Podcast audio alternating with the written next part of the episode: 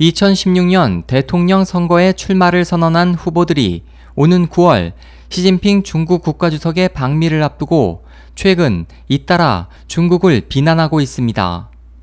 26일 영국 파이낸셜 타임즈에 따르면 공화당 대선 후보 경선에 나선 스콧 워커 위스콘신 주지사는 미국인들이 중국이 초래한 증시 급락으로 고전한다며 버락 오바마 대통령은 시진핑에 대한 국빈 방문 초청을 취소하고 미국의 국익을 저해야 하는 중국의 행위를 억제하는 데 집중해야 한다고 주장했습니다.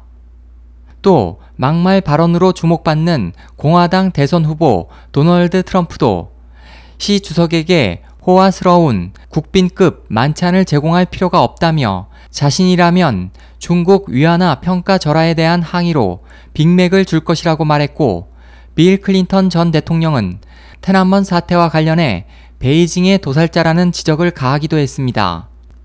그동안 미국에서는 대선 기간 때마다 중국을 비난하는 후보들의 각종 발언이 이어져 왔습니다. SOH 희망지성 국제방송 홍승일이었습니다.